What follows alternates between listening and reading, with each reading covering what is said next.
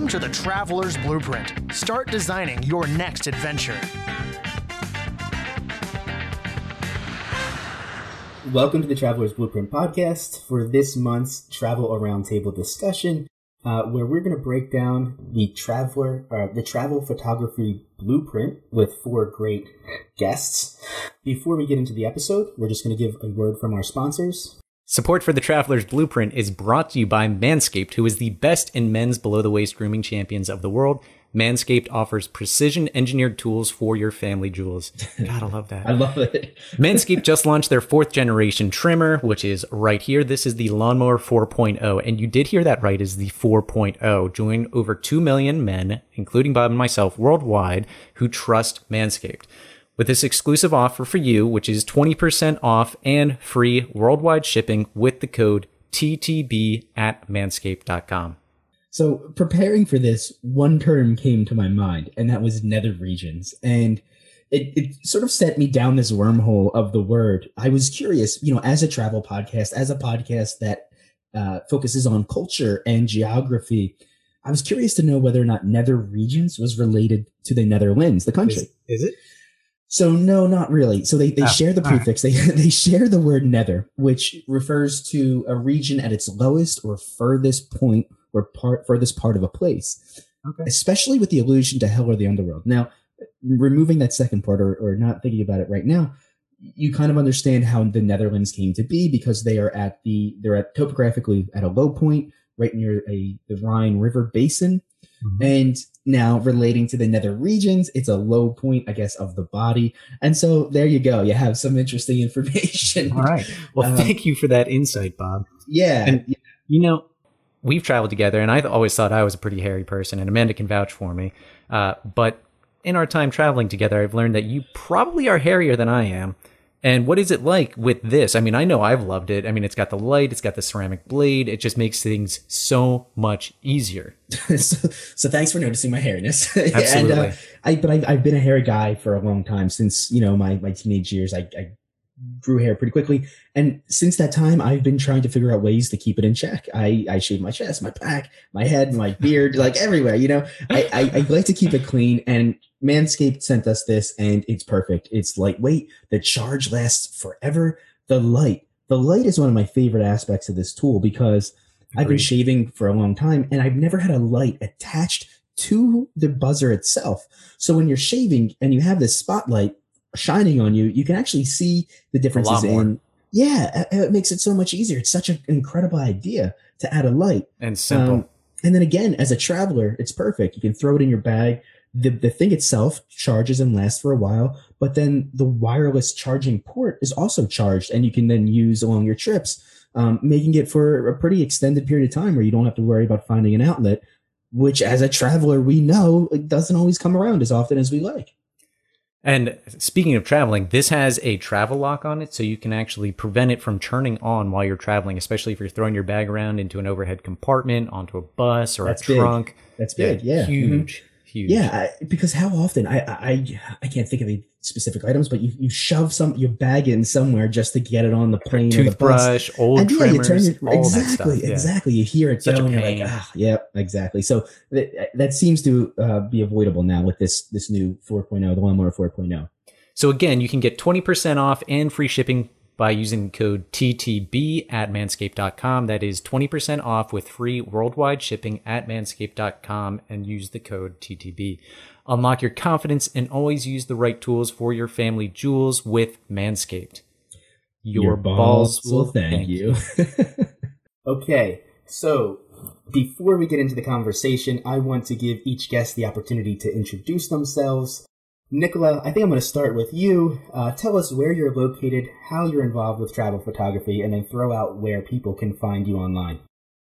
Uh, I'm located in Bali, Indonesia. Uh, my uh, tra- the, the, handles are on Instagram, Nicola Kostic underscore prints, uh, www.nikolakostic.com uh, website, and Nicola Kostic on YouTube uh, podcast. So that is my thing. And uh, travel photography. I mean, like I, I kind of like did it myself, really. I mean, no, nobody has paid me for it. I, I just kind of like took the camera on the road with me and followed my curiosity. That's that's pretty much the what I what I did, and then started selling prints and stuff like that. So. Uh, uh, that is that is how I got into uh, uh, travel photography. Really, curiosity. Yeah, and we have a previous episode with you, Ellie. Do you remember that number? I do not have it offhand. Yeah, it, that that ended up being an interesting conversation. We kind of just went with it, uh, from what I recall. But um, check that out if, you, if you're listening. And uh, very quickly for the listeners, all of these social media um, handles, websites will be on in the show notes for you to check out. Uh, Nancy, how are you? I am fine, thank you. Thank you for having me. You're welcome. Thank you for joining us. Pleasure. So I'm located in Colorado, and I am a Denver native and I um, really got involved with photography just kind of on a whim. I've had a career in interior design for about 25 years, always involved in the arts, and took a trip to China 20 some years ago for the first trip other than Europe, and uh, saw the Great Wall and just got hooked. So I have uh, immersed myself in world travel ever since, and it just kind of, of, has evolved into more and more and become a passion and document kind of documentary type of photography, and that's how that all happened. And uh, I can be reached on my Instagram and my SmugMug account online, and it. All right. All right. Thank you. Matt, how are you? Good. How are you? Thanks for having me. It's, uh, it's good to be on here. Yeah. So, so where are you located? Um, right now I'm in I'm in the states, uh, but I'm, I live out of Hong Kong. Uh, I've been based there for the last eight years. Uh, originally from the UK, um, pilot by trade, uh, which kind of answers the travel photography uh, yeah. question a little bit. I I've been traveling all my life, and ever since as a boy, I was, you know, so interested and passionate about seeing other cultures, essentially. So it wasn't until, I don't know, seven or eight years ago when I, I actually thought I would try to capture some of those cultures on camera. Um, and so, yeah, I've just been kind of wearing my camera ever since when going to work and doing projects in my, in my spare time. So it's kind of how I got involved with the photography side of, of travel. Um, yeah, social media handles. I'm on Instagram, Matt Jacob Photography, and uh, Facebook as well, Matt Jacob Photography One. And uh, yeah, I have a website, mattjacobphotography.com, so you can find me on there. Very nice. straightforward. I like it. Yeah, yeah. and Trevor, welcome back. Thank you. Well, I'm based in Donegal, Ireland, the north coast along the Wild Atlantic Way. Um, I lived overseas for 24 years teaching IB geography and uh, also the head of upper school in international schools for a while. I've always traveled from, from 18 years of age onwards, always had a camera with me. And the passion simply has grown over time into something which um, is integral now to my, my life and my existence. I have a special connection, really, a little bit like um, Nancy, for example, for indigenous people, and in particular the African continent, although I do uh, go east to India and a few other locations. Um, I can be found on, on Facebook uh, as Trev Cole, the same on Instagram. Um, I also have a number of websites, coleimages.com. I also participate in something called PhotoCrowd, One Exposure or OneX.com, and uh, also 500px, which I don't like so much, but never mind. it's it's just a life passion for me, which which continues to be so. Thank you. And so I, I have a new question that I just popped in my head as I'm listening to all of your introductions that I not allowed. Yeah. No, so completely well, pre-scripted, Bob. so this is this is something that I'm I'm curious about now. Um, all of us, everybody in this in this group right now loves travel. Uh, but for whatever reason, the four of you decided that you wanted to document it in a way um, beyond. I guess I don't, I don't I don't know if normal traveler is the word, but just someone who just wants to travel the world. Now you have you you got this idea to document travel, and then went beyond that to start posting photography online. But are you did you decide to document travel to share it with other people, or for your own purposes, for some sort of personal reason that you wanted to capture it in a in a particular way? Um, so I guess is it is is your reason for documenting travel external like you know you want to share you want to share something with the world or is it for your own personal reasons? Is that does that does that question? Yes. that makes sense right? And anybody can take that uh, feel free someone just jump in. I can answer that. I mean for me documenting my travels is is is both a personal thing but i also i think as a geographer want to make people aware especially about uh, cultures they are not familiar with, and so to have a better understanding of what and who are out there. I also, I think we had this discussion the last time. I think indigenous people live so incredibly sustainably. It's nice to actually put across their message to the Western world where we live not exactly in harmony with the environment. So for me, it's always been important to let my, my geography classes know the other side of their wealthy coin. Mm-hmm.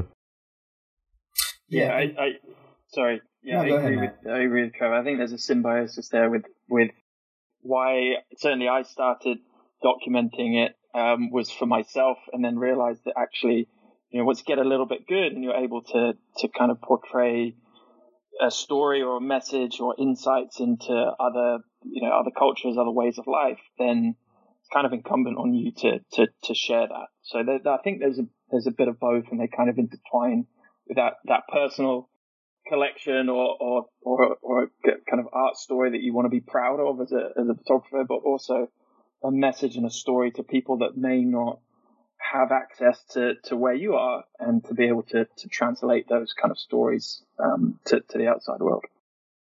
I think the other thing that's very interesting is is the exposure that these indigenous photos get on Instagram, for instance, is incredible, and the comments that you get from people, and you know their their unawareness of these cultures and these kinds of um, people that exist around the world, and you know their their different rituals and I, I post a lot of Ethiopia, and I, I had an interesting experience this week. Um, you know, I was posting a bull jumping ceremony, for instance, and I get a lot of negative comments once in a while because people don't understand the cultures. Mm. And I think it's very nice to expose things. Um, I was having a conversation with my guide about this, and you know, they do the, the whipping of the women is part of the ritual for the bull jumping and it's brutal in, in probably almost every country other than Ethiopia because it's just part of what they do. And my guide explained it in a way that was even something that I really hadn't thought of. But he said, we, we can't give gifts. The women can't express themselves in any other way than to give something of themselves. So they literally give their blood off their back. And it was a very interesting explanation. Not, not that it's something that I would embrace, but I understood it. And I think it gives people outside of, um, you know, that world an opportunity to see how other people operate in different cultures and document those kinds of things just so people have knowledge of what, what other traditions and, and cultures do it's not an it's not necessarily a negative abuse thing. It's just that's what they do and that's okay for them. But I, I try to explain those things and document that so people understand those things. Even though you guys probably find that too, that there are people that comment, you know, how dare you post this and you know, why why would you want to put that out there? But that's who they are. I don't judge that. Right. Did you get any negative Nancy, did you get any negative comments like uh, you're using these people to showcase your art and, and sell images kind oh, of yeah. thing. Yeah, yeah, all the time. What is your response to that?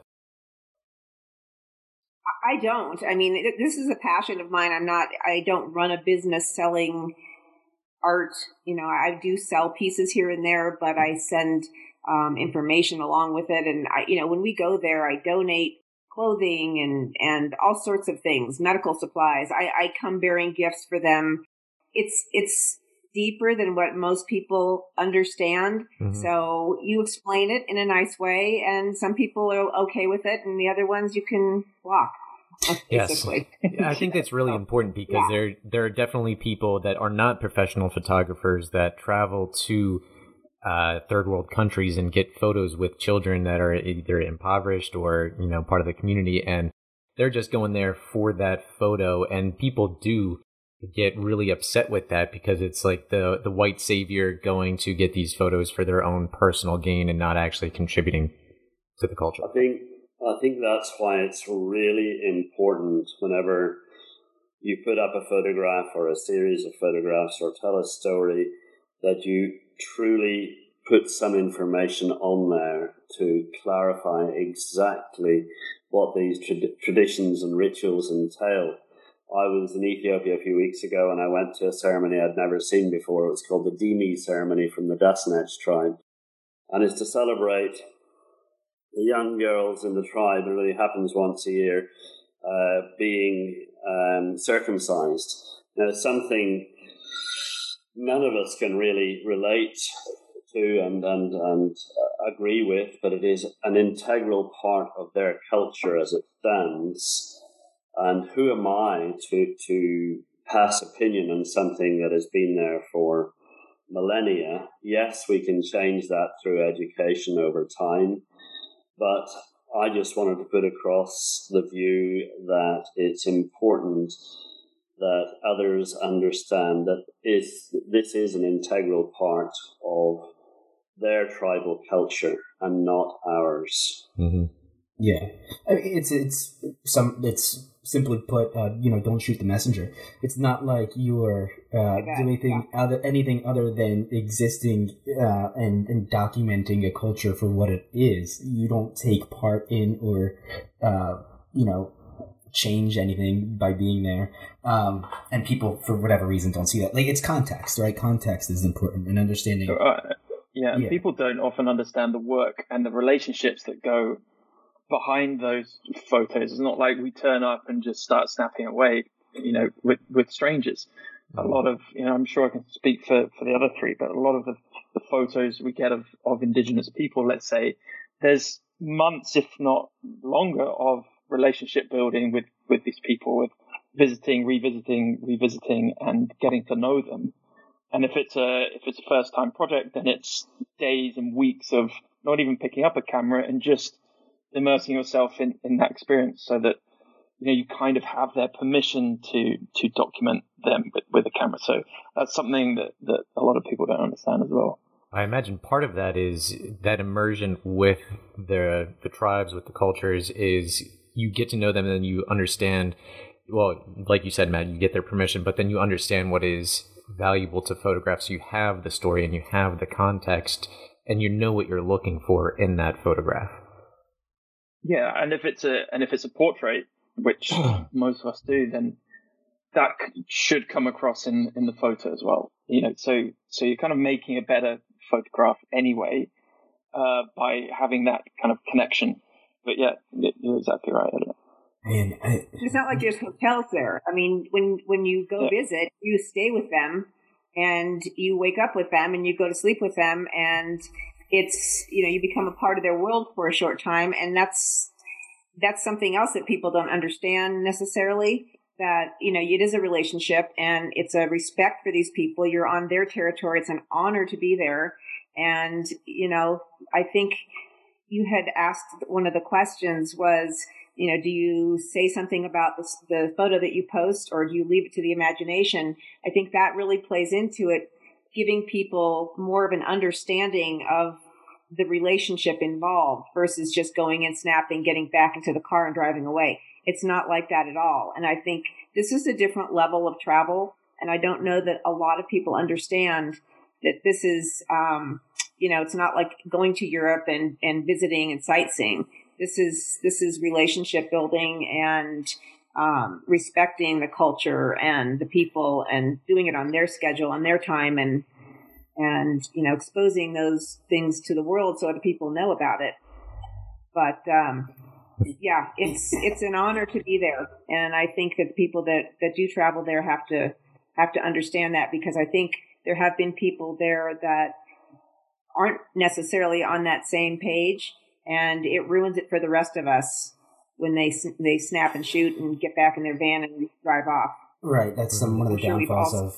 Hard to do that. Everybody can be their own photographer now. I sorry, sorry about that. No, go for I it. think a lot of it has to do. A lot of it has to do really like you know. I think that everybody, everybody here. Uh, you know want to unite and show and and really like the more you travel the less you judge really and mm-hmm. that harsh judgment really comes from from from the place of of not being there and not knowing and being fed with is it media or this or that i mean being fed with this nonsense of of uh, of what is it like there. And so, so people get this kind of like idea in their head but they really don't know what is it like being on the ground? I mean, like you're playing with children, you're just making these connections, and they definitely enrich all of us. I mean, it's just it's it's incredible what uh, I mean. The photography of other three photographers here is is just incredible. So you know that, that you know like there's no judgment, there's no. It just uh, it's it's certain type of freedom that uh, in, in in our mo- own mind that happens uh, during these travels really. So so uh, I think it's more about you know educating people than anything else. Mm-hmm. Yeah, I am trying. To... Go for it.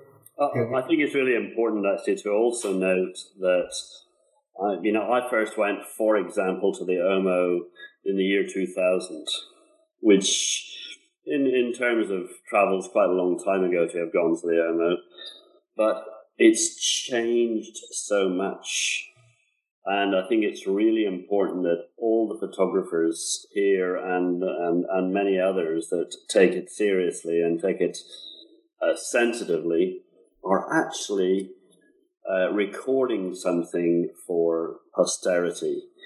Because there is no question in my mind that these ethnic minorities, indigenous people, are going to be subject to change, and that change is already well underway. And so it's very important for all of us to document how it is now because in 20 years' time, it will sadly, um, in many cases, be very different.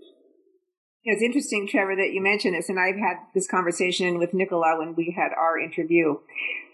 My brother was there 42 years ago, and he was a adventure world traveler and they did a river raft trip down the Omo and it was very raw and rare. Probably the first white people that many of the tribes had ever seen. And I remember he would talk about it when I was younger and listen to the stories and I always felt like it was, it was in the back of my mind. And fast forward to, you know, five years ago and I saw this on Instagram, I thought, who are these people? And I realized they were all from the Omo. And you know, I decided to put a trip together and my brother and his wife and my husband and I, we all went together. And it was pretty interesting because my brother said, based on what he remembered from 40 years ago, in general, almost nothing had changed. And I know it's been more westernized because it's, you know, people, photographers are there and those kinds of things. But the basics of their lifestyle and, you know, they don't really use their cell phones. There's a few people there with phones, but they're really not modern like we are. They had this simple life and it's, it's, it's just, they have sustained that for the most part. But now with the dams coming in and all of those kinds of things, their world's going to change for sure. Well, I, so yeah, I mean, you have more experience because you've been there, you know, for lengths of time, but, um, I thought that was an interesting comment when he said it's it's pretty remarkable that in 40 years this is virtually the same place. That that is really interesting, but you know, I I have there there, there are several things that are instigating change: road networks, communication networks, missionaries, um, tourism, the, the, the big agribusiness enterprises from from India and China. Um, government deliberate acculturation because they see the people as being um, primitive, if you like. Um, but I, I, I, do think that there is quite a lot of change, and, and some of that change to me I detest, and that's the the, the sort of spread of the the Chinese fake football shirt. It really really makes me so angry. Um, that's really interesting. You should say forty years ago because I know one of the very first people to have rafted the Omo forty plus years ago. I know two of them. It's part of, yeah, I can't remember the guy's name. If you said it, I would recognize it. Uh, there was a uh, guy. well, there's there's Pasquale Scaturo, who's uh, he, he was the very first to raft the Nile and the Omo, and a guy called Carlo Iori, who to this day still lives in Ethiopia, and he is the father of one of my uh, uh ex students there. So I, I have, mm. and you know, his stories are amazing. Yeah, I was just thinking. Oh yeah, I mean, my Connect with him. Oh, yeah, poach those guys. Poach those. Give, give me a few contact information. yes. Uh, so so sorry, sorry to to jump in there. Um, so something I was thinking about as you guys were all speaking. One, how beautifully deep your travel experiences are compared to the average traveler.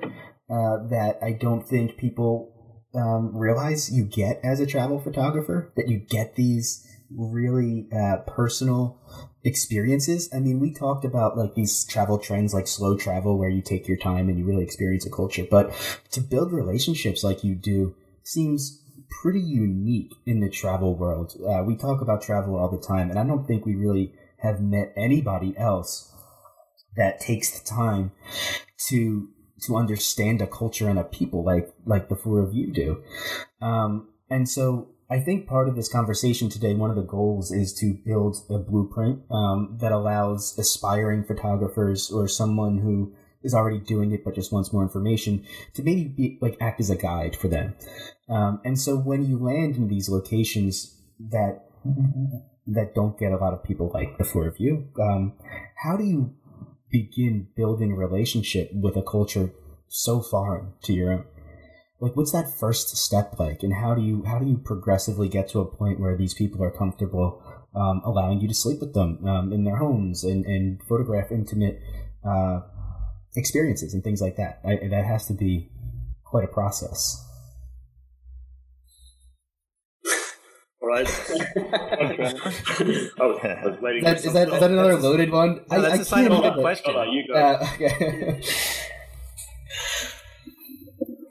Nicola? You, oh, uh, well, here's the thing. Uh, I, I, I, unlike, uh, I guess, uh, three other photographers, don't really build these massive relationships. Uh, I have uh, connections with people and stuff like that. I don't plan. I don't go into this. I, I just let the life take takes me places, and then the the relationships are built like in life. I mean, like uh, you, you, meet somebody and you speak to them for you know like uh, for the rest of your life, or go like I really do not like this guy.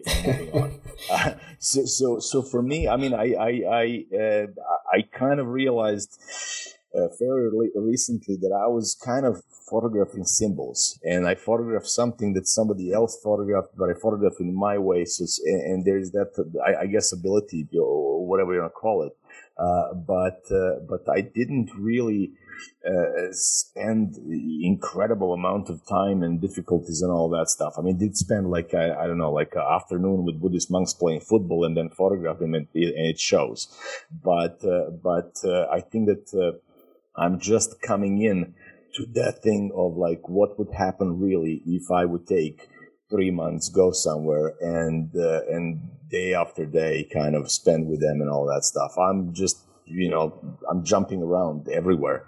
So for me, it just it doesn't work, uh, and, and you know up until now. So I was really kind of like uh, uh, following life in, in this kind of way. I, I just kind of like uh, uh, have a very quick chat or whatever because I mean most of the places that that I visited I don't speak the language, so there's very few things that you can do with you know a smile Gestures, and this and that, and you're moving on, you know. But uh, but uh, I'm curious about uh, uh, what would happen if I really, really took the time. You know, like what would happen if I spend a year somewhere, which I'm planning to do. So uh, that that is that is. I mean, I, I, approach stuff very, very quickly, and, and I and I just move on. I mean, that that's kind of like my style. Yeah, I'm I'm similar. Um, certainly not to the extent of Trevor and Nancy with with the the amount of time I spend with them, just because you know I have a, I have a limited amount of time off from from my job. So I I I I spend a lot of time planning a project. I have an idea of where I want to go and, and what I want to, to experience before I even think about photography. So I'll reach out to to either connections of connections I know in the area, or I'll I'll try and hire a fixer or someone who can kind of at least be that middle person between myself and the local population. And then really that kind of ice has already been broken. So by the time I turn up there, they should, or at least someone in that area should have an idea of who I am and what I'm doing. And then, like Nicholas said, it's really down to just you know, if I'm on a week's project, I'll spend the first two or three days just not even picking up a camera, but I'll just getting to know them, just like you do with any other strangers that you, you meet in life. Um, so I try not to impose myself too much. I'll observe and observe and observe. And through that method of observation, I'll be thinking, okay, these are the kind of photos I would like to try and capture but I'll be, you know, through that observation, I'll just be getting to know, getting to know the people just like you would anyone else. And then, you know, towards the end of that project, I'll start, I'll, t- I'll start kind of taking photos. By which point they are hopefully uh, on my wavelength and able to to be comfortable and, and relate to me and, um, and and not take it too seriously, I guess. Just, just, just a second, uh, Trevor. I'll let you speak. I think that the good, the, the perception of, of this unity and uh, just the, the, the feelings and all that, good light and a good good photographer, I mean, like that always trumps this relationship. Uh, it just, I mean, it, it, it, kind of does. Because I mean, if you're if you're good, I mean, like I don't care. Like people take portraits in in in one two fiftieth of a second. So we're, I mean, like you know, this this relationship is really for for us. Uh, it's not for for the public. I mean, at least in my in my view. So sorry about that. Uh, go ahead, Trevor. no, no, no, no, no. That, that that's fine. I mean, uh, for me, and I'm sure it's the same uh, for Nancy. Yes, I go back to the same villages and often see the same people, but for me, it is using a local agency, local guides. Um, I, I use one guide in, in, in particular, and, and she's amazing. And she makes the connections with those that speak the local languages, although she speaks three of the tribal languages absolutely fluently. And that is my, if you like, way in. And because she has such an amazing relationship with the, the tribal groups and takes me to places that are maybe a little bit off, off the beaten track. Um, I think it's that that that gives me, if you like, the passport to getting those shots in the good light and capturing that inimitable moment and uh, walking away um, a lot happier. Because that bond between myself, guide, and uh, the, the indigenous person then becomes, you know, just a, a line of uh, fluidity, you know, where, where everything blends and everything is possible. Uh, it's the only way to get the respect of the local indigenous people, the tribes, is to take someone along with you who truly knows them. I agree 100% with that. And um, I, I think that uh, many of these guides have grown up there, so they, they have relationships predetermined. I also feel like, and I don't know about what, what you've seen um, with your travels, Trevor, but I think Ethiopia is a unique situation. Um, I, have you you've done Mongolia? You done like the Dukha people? I, I have been to Mongolia, but not to photograph. I I, I travelled through on the Trans Siberian Railway. I, I you know I've done other tribes, if you will, like that, and and not everybody is as as um, open to the situation like we have in Ethiopia, where they let you come into the village and live there. It's a different it's a different experience than I've ever had visiting really remote tribes, cultures. Other than that, um, I think that it's really a unique experience, and um, I do yeah. feel. It, yeah, I was going to say exactly the same. That's I think it depends a lot on where you go and what type of people mm-hmm. you're trying to to capture, because some will require a lot of a lot of ice breaking, a lot of relationship building, just to get in there and and to have them mm-hmm. open up. Um, and other places like the US, for example, you can go a lot of places and, and people will be willing and open and, and you, that connection is in, almost immediate. Um, so, you know, it, it depends completely where you're going and, and what type of people you're spending time with, I think. Nancy, I, I, will add one little thing. Um, some of that's very similar to Ethiopia although its tourism is yet in its infancy, is is South Sudan. It is absolutely incredible. They don't ask for money, or very rarely.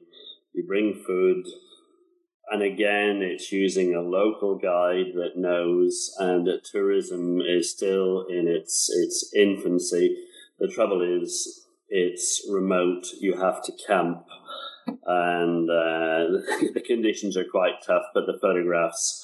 The photographs just speak for themselves. It's it's it's an mm-hmm. incredible place, but of course, culturally, it's just over the border from the Omo. So a lot of the a lot of the tribal groups, the the Nyangatom are exactly the same as the Toposa, the uh, Kachipo are exactly the same as the Suri and the Mursi um, the Dasanech, or I, I, can't remember all of the connections, but they're very, very similar. Yeah, I love your uh, your work from the Sudan is just outstanding. I, I, all of it is, but that's one of my favorites for sure. Oh, yeah. Thank you. so my favorite yeah, go ahead. South Sudan. Oh my god, we're going. Give me that glass of wine now. Yeah. Oh my god, it's uh, no, no, it's incredible. That that Sudan thing is like, and also, I mean, in Africa, I mean, I, I was talking to Trevor. You cannot really go without a guide. I mean, every mm. single place that, that I was in, I mean, the guy was kind of like, the, the, and I, I had guide once and never again. Uh, but in Africa, you, you just cannot go without a guide. I mean, it's just kind of like it, it cannot be done. And and I, I'm, I'm dying to go. Not survive it. yeah, yeah. Good luck. No, I had some. I had some weirdos who who were camping in front of uh, I don't know some villages and all that for like two weeks to get in, invited into a in, into a village. Not the photographers, just the weirdos. and it was amazing. But I mean, two weeks. You know, like I mean, you know, like I'm going to be a lion food now. So uh, yeah. Um, I think that's the travel side, isn't it, Nicola? I mean, Elliot, Bob, you, you might be able to touch on this, but doesn't that make the travel side of it more rewarding, more satisfying, more interesting if you're going to more, I guess, difficult places or places yes. that are that, that require extra help that you can't just. Oh God! Maybe it's in, it's incredible. I mean, it's yeah. incredible. I mean, I'm I'm looking forward to it. Yeah, let's let's linger here on difficulties. uh, so, what are what are some of the difficulties that each of you have faced, uh, and maybe yeah, yeah, yeah. It, what the camera equipment? yeah. Well, yeah. I mean, it's interesting because you you all travel with this incredibly expensive equipment um, that has to work, uh, and if and if it doesn't, I mean, you could be you could be in in a serious predicament. And so, what are some of the let's say travel or um, I'm sorry, photography specific issues that you face while traveling? And maybe offer some solutions for those so they don't run into the same issues. I, I, I, Yeah, go ahead. for example, I, I take two cameras. Um, and it really is, I mean, I don't want to take two cameras. It, it's for a couple of reasons. I don't want to change lenses in, in dusty situations, but also just in case there is camera failure of some sort, it would be incredibly frustrating not to be able to shoot. So I take, obviously, I, I'm an Nikon user or an Nikon user, and uh, basically, um, having having two bodies means I have an insurance policy with me. Mm-hmm. I I guess I have a question because it seems like the- these areas are extremely rural and usually off the grid. Are you bringing portable chargers for the camera batteries? It'd have to be solar, right? Yes. Okay. Well, car chargers.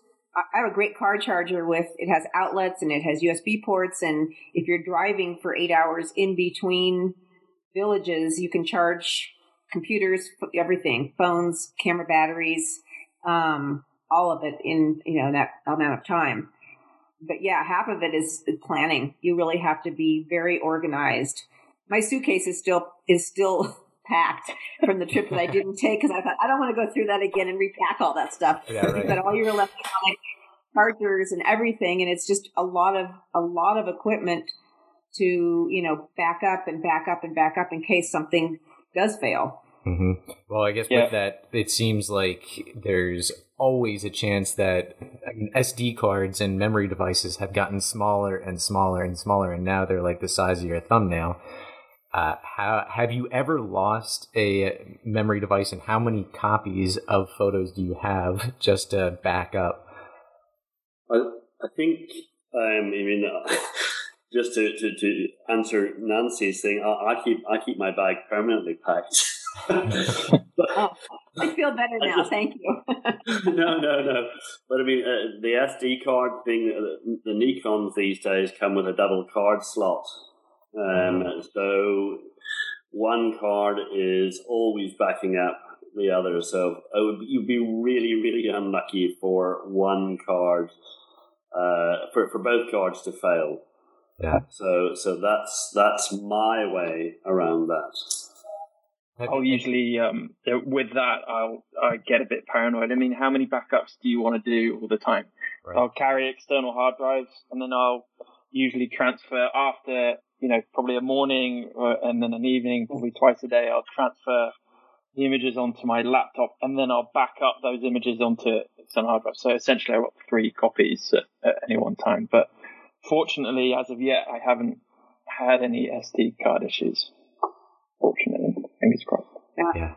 Any issues Yeah, I have, with? I have absolute I have absolute faith in my equipment, and uh, here's the list of the things that I lost. Um, and, no, I mean, it's like, yeah, I mean, you back up. I mean, that's that's pretty much you. You got to do that. And have you ever ever had any issues with, uh, I guess, TSA or flying or any other situations where you know camera I- equipment or storage devices had been confiscated? I never had that issue, and uh, the only issue that I had is that when when I don't know probably ten to twelve thousand dollars of equipment was stolen. That is the only issue that I had in Bali. So Wow. uh, yeah, it was it was a beautiful day. It was just uh, it was just one of those. I had a I had an interesting. Oh, sorry. no no go ahead. I had a I had an almost interesting situation in in Cairo, and I always do major research before I travel anywhere. To what can I expect? What are things that will happen? Fraudulent, you know, experiences, whatever. And um, I got to the airport, and they did pull my bag aside and put me in a room, oh, separated me from everybody, and they started, you know, unzipping my camera bag, and you can't have a camera here. I said, oh yes, I. I mean, this is like my third child. You you cannot take my camera. And I just argued with the guy, and he figured that he picked the wrong person and finally gave me the camera back. But, you know, I thought I'm going to end up in a room negotiating to get my own camera equipment back. So sometimes it's not even loss, it's just corruption, and they want your equipment. Hmm. So you have to hold your ground. Mm-hmm. Also, don't don't read the TripAdvisor or anything. I had a thing in Burma when when it was like this list of I went to this TripAdvisor wherever I, I was reading, and they're like, well, if you have uh, a camera and this and this, and you look like a news news reporter, you will be arrested. So I'm looking at my bag like, I do have all of these things. you're gonna get a guide, you know, like, and somebody will follow you on the on the air, airport, and you're just getting into this weird thing, and nothing happened. I was just kind of like, not like literally nothing happened. It was like the best trip of my life. So don't read too much uh, about anything. Like any place has a bad review. So uh, it's just like. However, um, Ethiopia, and this is something Nancy you need to be aware of. Um, they are taking people with cameras aside at the moment because of the situation in the north of the country. Yeah. And I almost got myself into a situation uh, at, at the airport, at Bali Airport, where they said, This is a professional camera. And I mm-hmm. lied and said, No, it isn't. Um, I'm just here to take, said, if it's a professional camera, you will have to pay a, a huge tax and they were trying it on, but now my agency has said this is becoming so commonplace that mm-hmm. you need to give them in advance a list of all your gear and they yes. can sort that out for you. Um, but it is something, South Sudan does this as well. You're not allowed in unless every lens, everybody is now listed because they are really wary of you being a potential journalist. Mm-hmm. Yep. Interesting. You know, like I have a couple friends that have just come back from there, and they were saying the same thing. My guide did say that in, if you're going to Harar or you're going uh, elsewhere besides the Omo, it could be a problem. But he said the Omo was okay. But this is good advice to know because um, I know more people going, and I'm going to ultimately be going back in a month or two as well. So good to know that in advance. It's always good to be prepared for problems. Oh, yeah. yeah. yeah. So uh, uh, I know as a travel photographer, the goal, I mean, I, and I, I, shouldn't say I know, I think that uh, one of the goals of a travel photographer is to sort of blend in uh, with the the place and the people. Um, but have any of you experienced, the, and it sounds like you may, where having a camera in your hand actually puts a target on your back and draws more attention to you being there? That's a way to go. All the time. Okay, all the time. Yeah. That well, you have I mean, a target, or that you you blend in.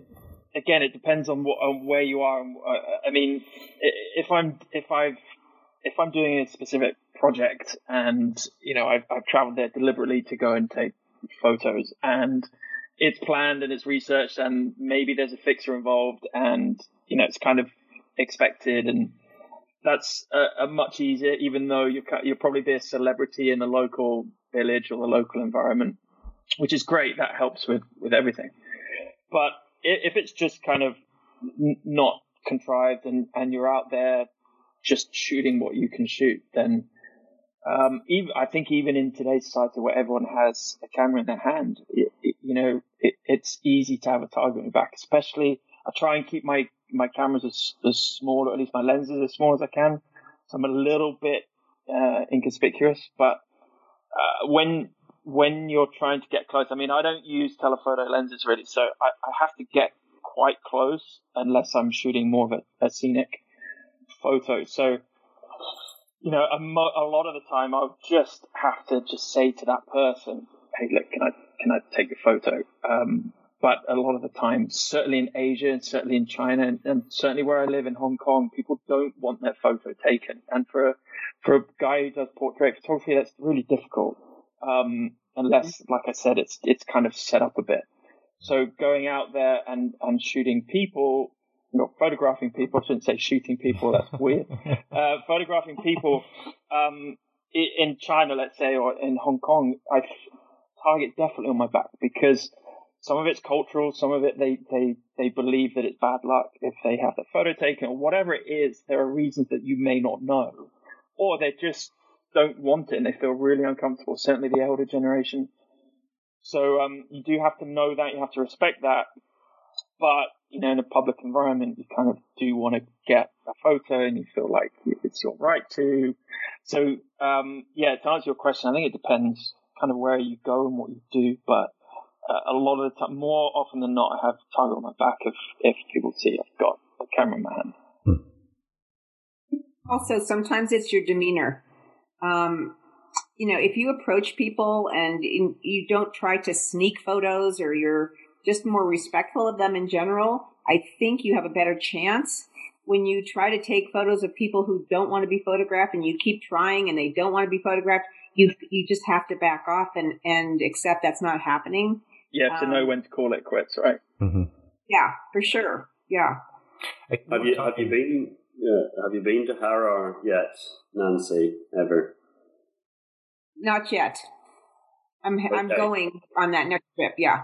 It, it, it's fantastic, but it's really, really difficult to take photographs. But you, i- if you persist and you've got a good sense of humor and you chat to them, uh, and as a woman, I, I sometimes think you actually have a better chance in many cases uh, than a guy. Children are fine, men are fine, but photographing women, young women, uh, really, really challenging.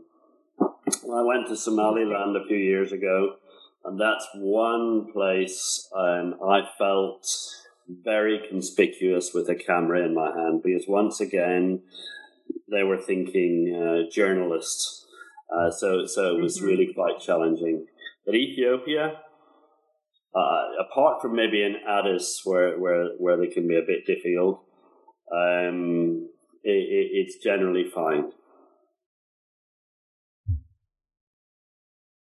Well, I want to shift gears a little bit because I've been curious about this, especially with having a panel of four photographers and the advent of the drone in the last decade as playing a huge role in photography. Um, have any of you used a drone for photography? I know most of your photographs are portraits and of cultures, and again, drone photography is primarily aerial and you don't get as intimate. But what are your thoughts on using drones in photography and using it to photograph cultures? it's amazing tool, but it should be. I mean, in the beginning, it was kind of interesting and novelty, but now it's just annoying. I mean, like people are fly, flying drones over the beaches and all of that, and you're hearing like five drones, and it's kind of almost like a battle in the sky. and if one of these things drops, I mean, you're dead. Yeah. Uh, so I, I mean, like, I was really kind of, I, I, used a lot of drones in the videos, but, uh, but really kind of not, uh, you know, like when you go to the beach or, or, or somewhere where it's just a mass population of people, uh, I mean, just, I don't know, I would, I would put people in prison really, uh, for using drones without permissions and all these things. Yeah. Uh, heavily populated uh, places should be really, really monitored uh, because I mean it's just uh, it, it's dangerous because they do they do fall from the sky. I mean for no reason. That just Yeah, they can kill. hmm yeah, I mean definitely from you know hundred Yeah. years or so. Uh, it just uh, it's crazy. I mean Bali is, is it was in, in, insane. There's a beach with thousands of people and you see 17 drones flying. And the guy just kind of bought it. He was like, I don't know how this really operates. Uh, I was like, Jesus Christ, man.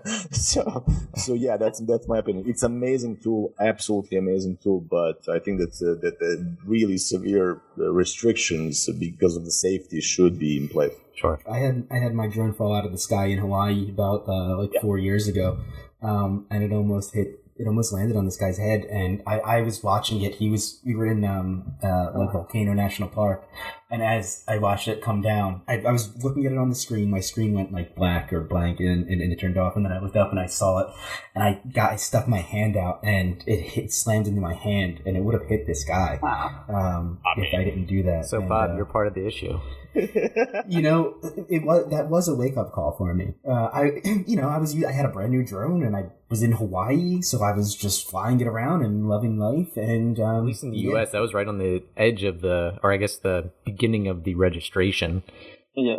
It was before that, yeah. So yeah. yeah. I mean, yeah, I didn't need to get it registered or anything. I mean, I flew, I flew right in. No one said a word to me about the drone or anything, and it was I mean, a small we have one. A, we have a pilot among us, so I think that that, that that's what. I yeah, let's. Yeah, yeah, yeah. I have a love hate relationship. I have a I have a drone, and I I love using it. Um, under very controlled. I've had a few scares with the drone as well, and they really did scare me they really shook me up and I, you know, I changed my behavior. And, you know, I think, like Nicola was saying, the amount of people out there who probably don't know how to fly it that well, um, uh, you know, it's, it can be dangerous and it's only going to get worse unless regulations uh, become a little bit stricter. You go to some countries and you're not even allowed to take the drone in. Yep. Uganda, I was there last year, wasn't allowed to take it in. That's just poor research on, on my side. So there are some like Cuba is another one. You get put in prison, I think, if you use a drone in Cuba. So I mean, wow. as a pilot, like I, I hate it because you know they can hit aircraft and you know they're just they're just dangerous in in the wrong hands. But from a photography aspect, which I think your question was more about, Elliot. Mm-hmm. You know, it's landscape photography, and and the, the there really is some amazing amazing aerial photography out there that is just beautiful and what they can do with with that those cameras on the on the drones these days. And now you have FPV drones, you know, creating yes. some really cool video stuff. Certainly. So I mean, I, I totally agree with Nicola. Like it's it, they're wonderful tools, and you know, it's that battle between technology and and uh, I guess safety and and art in essence. So it's it's a difficult thing to, to handle. I just, I, I guess I wish it wasn't in the hands of anyone who wanted one, including children. I have friends who, for Christmas, they've got um, young boys. I think they're they're nine and eleven, and yep. the eleven year old got a Mavic Two Pro for Christmas. So, well, wow, I, I, uh, yeah, that's. I mean, that's yeah, wow, in terms of the the present, but wow, yeah. also like, well, how is an eleven year old boy going to understand the concept of the safety and how to fly it and the technology behind it? So yeah, it's um, yeah, it's difficult. Well, I'm going to expand this question because the as a pilot, Matt, I think some of the really interesting stories that can be told with aerial photography are inequity, and I think there's some there's a article somewhere that I saw maybe in the last two years or so that shows the inequity disparity in India and how the juxtaposition of the you know, rich areas of India right next to these slums. And it's just separated by a wall or a street. And you can't, there, I mean, you can walk down that street and see it, but you can't see the scale of it unless you have aerial imagery or drone photography. It's yeah, um, yeah. I mean, the, the, the photography opportunities and creativity you can you can have with these drones, especially now as the sensors and the cameras on these drones are only going to get better and better to where we are at now with handheld cameras, mm-hmm. DSLRs and, and mirrorless. It's it's going to be even more encapsulating, but um, you know, it's not like walking along the street with a with a handheld camera, is it? It's it's a completely different uh, way of operating photography and there is safety involved and and is that kind of imagery absolutely crucial at the cost of maybe killing someone or or, or really damaging someone's health? So I, mm-hmm. yeah it's it's difficult. I, I would like to have a drone but I would only really use it in very I don't know very unique locations. I think I think in, in the tribal context it could be fantastic looking down at the, the, the, pattern of huts or or in somewhere like the Danakil Desert in Ethiopia, uh, photographing the camels on their circular route to get salt. Um, but Ethiopia, unless you have a very special permit, doesn't allow you to take in a, a drone. It's the same in South Sudan. Uh, you, you, you need a special permit. But I think anyone who has a drone should have some sort of license. Mm-hmm. Simple as that. And I think that's the way it is in the U.S. now, at least for a certain drone class. I think there are the recreational drones that you, I mean, you're supposed to register you you don't have to to fly it, but you can get in trouble if you don't.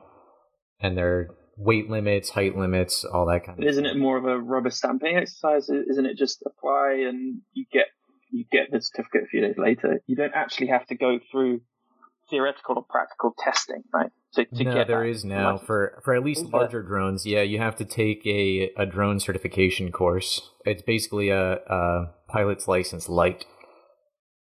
Cool. Yeah. Even for like a Mavic, you know. I don't know if it's for more of the recreational ones, but it's definitely for I, I Bob and I work in the engineering field and we work with surveyors a lot that have those octo like the eight wing drone oh, yeah. lidar to survey.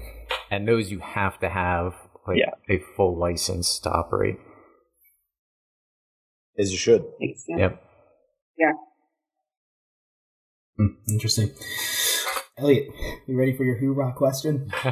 you wrote this, right? You wrote this question. Well, I so, think I think this is because uh, I've been thinking about this through our, through our conversation, and it's I guess the we've kind of been jumping around the conversation and not targeting it to each of you individually, but like Nancy, Nicola, Matt, and Trevor, your goals with photography, you obviously have goals with it. And I guess what specifically are those goals when photographing cultures? And Nancy, we'll start with you. What is what are you trying to portray to people that see your photographs? And what do you want them what shift in perception do you want them to have?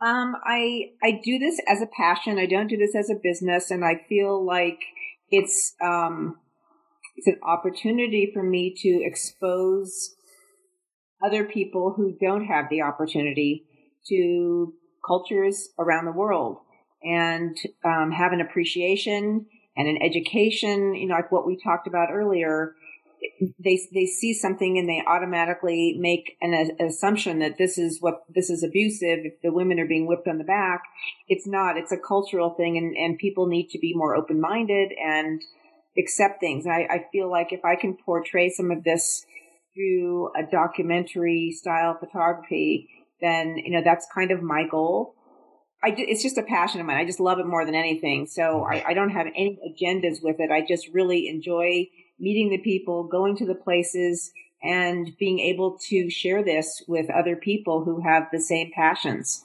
Um, that's that's pretty much in a nutshell. All right, Nicola. My my my thing. Yeah. I kind of said goodbye to my message because I was in front of too many people uh, who who gave way more meaning to to to some of the images that that I've taken. So so so uh, for me, it's. Uh, one part is uh, the, the, most intense living that, that you can have uh, uh, when you're going around and, and, just discovering things, and then the message of it will be kind of uh, is in is in the making. Really, I mean, we will see what what the message is by the end of, uh, of my existence. I guess you know. So so I'm not too. Uh, too too worried about having a specific message. Um, you know that that's that's just how I operate uh, at the moment. Maybe and I, and I guess to all four of you, I guess the question that Bob posed earlier in the conversation was that photography is a little bit for yourselves and also for others. Um, yeah, I mean, definitely there, there's two parts of that thing. thing. I mean, mm-hmm. like I said, for, for, you know, myself, I mean, really intense living and from, from there, there's some emotions and all these things that I'm not trying to, you know, put in some, some sort of a box, you know, like obviously the, the, the, the, the, the let's say education, you know, like uh, for people who cannot go there and, and all that stuff is, is, is all there. And I've been, you know, like in situations where people are, contacted me talking about these places, how to do it, and all that stuff. So there's also help, but uh, but uh, I'm not too concerned about uh, a message. I mean, it's a beautiful world. I mean, that that, that should be the message of it. Okay, Matt. Uh, wise words. Um, I, I'm not a photojournalist, so um, you know I don't think that the four of us are. I think some some maybe more documentary than than than others, but um, you know, I, I, I, want my photographs to look nice. There's definitely a selfish aspect there. I, I want to have a collection of photographs that I'm proud of that I can say I've I've I've done myself, right? But the whole point of the the subjects that I choose and the places that I go, um, I guess, is to make people think.